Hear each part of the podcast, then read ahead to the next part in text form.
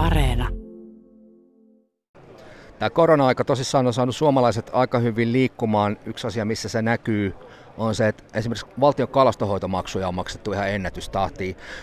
Viestintäpäällikkö Aku Aalho Metsähallituksesta, sä oot nyt yksi niistä hahmoista, joka näitä kalastuslupia myy. Miltä mutta tämän vuoden tahti näyttää? Millaisessa kiidossa valtion kalastuskorttien myynti on? No hyvässä kiidossa se on ollut, mutta nyt itse asiassa en, en ole tota vielä nähnyt koostetta edelliskuun jälkeen, että tota, ihan piakkoin nähdään sekin.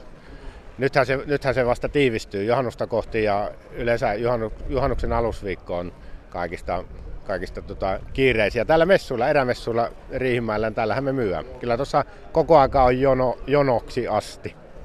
Se on hyvä kuulla ja vapaa kalastajien arvion mukaan vapaa kalastusta harrastavien määrä nousi yli puolentoista miljoonan. No se tarkoittaa sitä, että kun tuollainen väkimäärä on liikenteessä, siellä on väkeä vauvasta vaariin. Tota, mulla on tässä nyt oma lehmä ojassa vahvasti. Kotoa löytyy vajaa viisivuotias Natiainen, joka on tavattoman kiinnostunut kalastamisesta. Tälle kesälle pitäisi hommata virveli. Mikä on se tärkeimmät asiat, mitä pitää ottaa huomioon, kun lähtee pienen lapsen kanssa kalalle?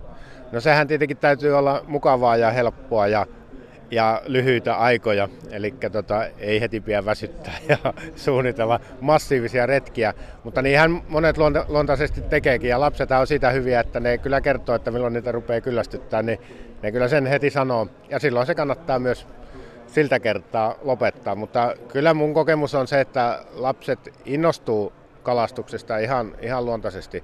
Ja varsinkin sitten, kun se ensimmäinen särki tulee siihen ongenkoukkuun, niin kyllä se siitä lähtee. Toistuvasti kuulee on se, että eväiden merkitystä ei voi vähätellä. Allekirjoitatko tämän?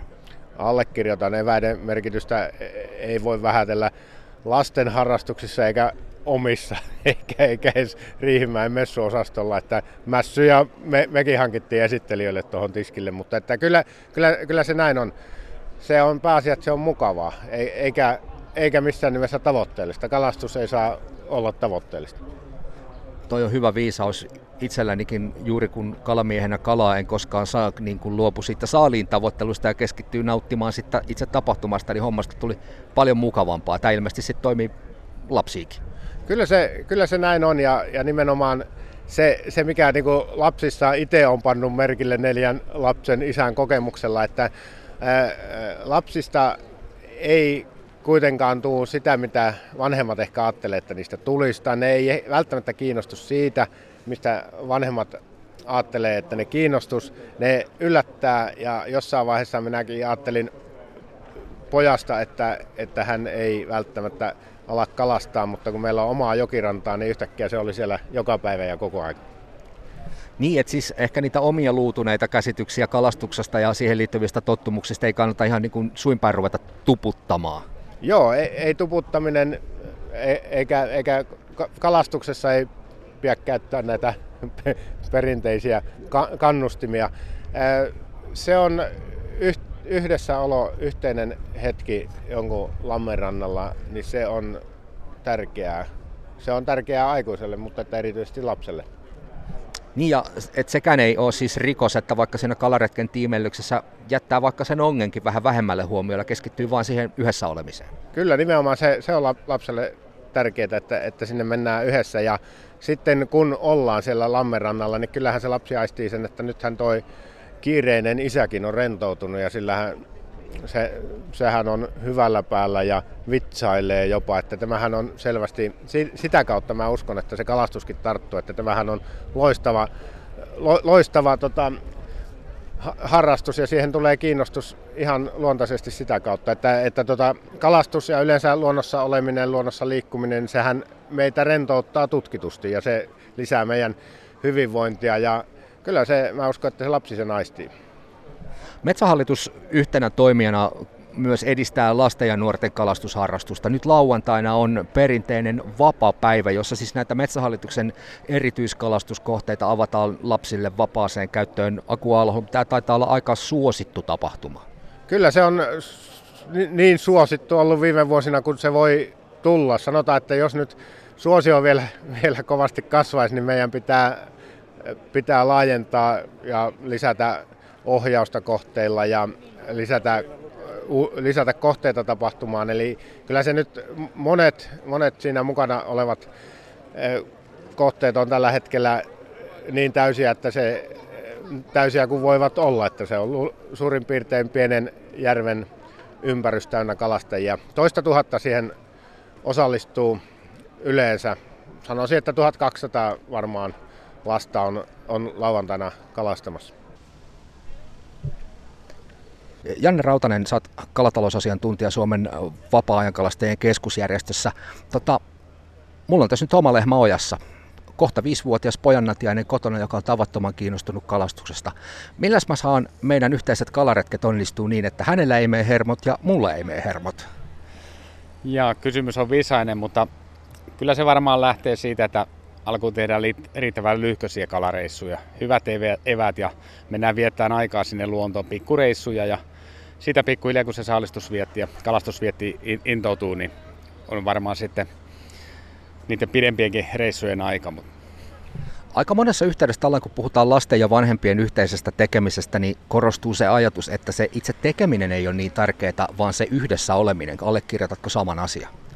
No ehdottomasti, että kyllähän luonnossa kun lasten kanssa ollaan ja harrastetaan, niin kuulee ihan sellaisia juttuja, mitä kotona ei koskaan kuule. Ollaan television taka sosiaalisen median ääressä tai puhelimen tai erilaisia virikkeitä, mutta siellä on vain luonto, luonto ja kaksi taka montako ihmistä onkin, niin tota, ihan erilaisen kontaktin saa. Tota, no sä sanoit myös taikasana eväät. Se on varmaan asia, mitä ei voi vähätellä, koska ne on aikuisellekin aika tärkeitä juttuja. No eväät on ihan ehdottoman tärkeät ja toinen, mikä varsinkin koululaisryhmien kanssa kun toimintaa, niin huomaa, että varusteet on usein puutteellisia. Että se asianmukainen varustu, varustus, etenkin pilkille kun lähdetään, niin tota, kengän pohjasta se kylmä, kylmä tulee sinne, että kun on jalkineet ja asut, niin viihdytään siellä. Tämä varusteasia on muuten myös sellainen asia, mitä mä oon tässä puntaroinut. Pitäisi omalle natiaiselle löytää virveli, ensimmäinen virveli. Ja tietysti sitä, kun rahastaan tarkkana yrittää miettiä, että ei tule hukkaostoksia. Tämä on varmaan myös tasapainoilua siinä, että pitäisi ostaa riittävän hyvä, mutta ei liian hyvää varustetta. Että homma, homman mielekkyys ei kärsi sen ehkä huonon harrastusvälineen takia. Joo, kyllä ne huoltoasemia ihan halvimmat mikkihiri umpikelasetit kannattaa välttää. Että kyllä mä suosittelen tekee semmoisen kohtuullisen sijoituksen 50-100 euron sijoituksella saa ihan kalastuskelpoisen kelan, siiman, vavan, vavan ja avokelaa suosittelen heti alkuun nostettavaksi.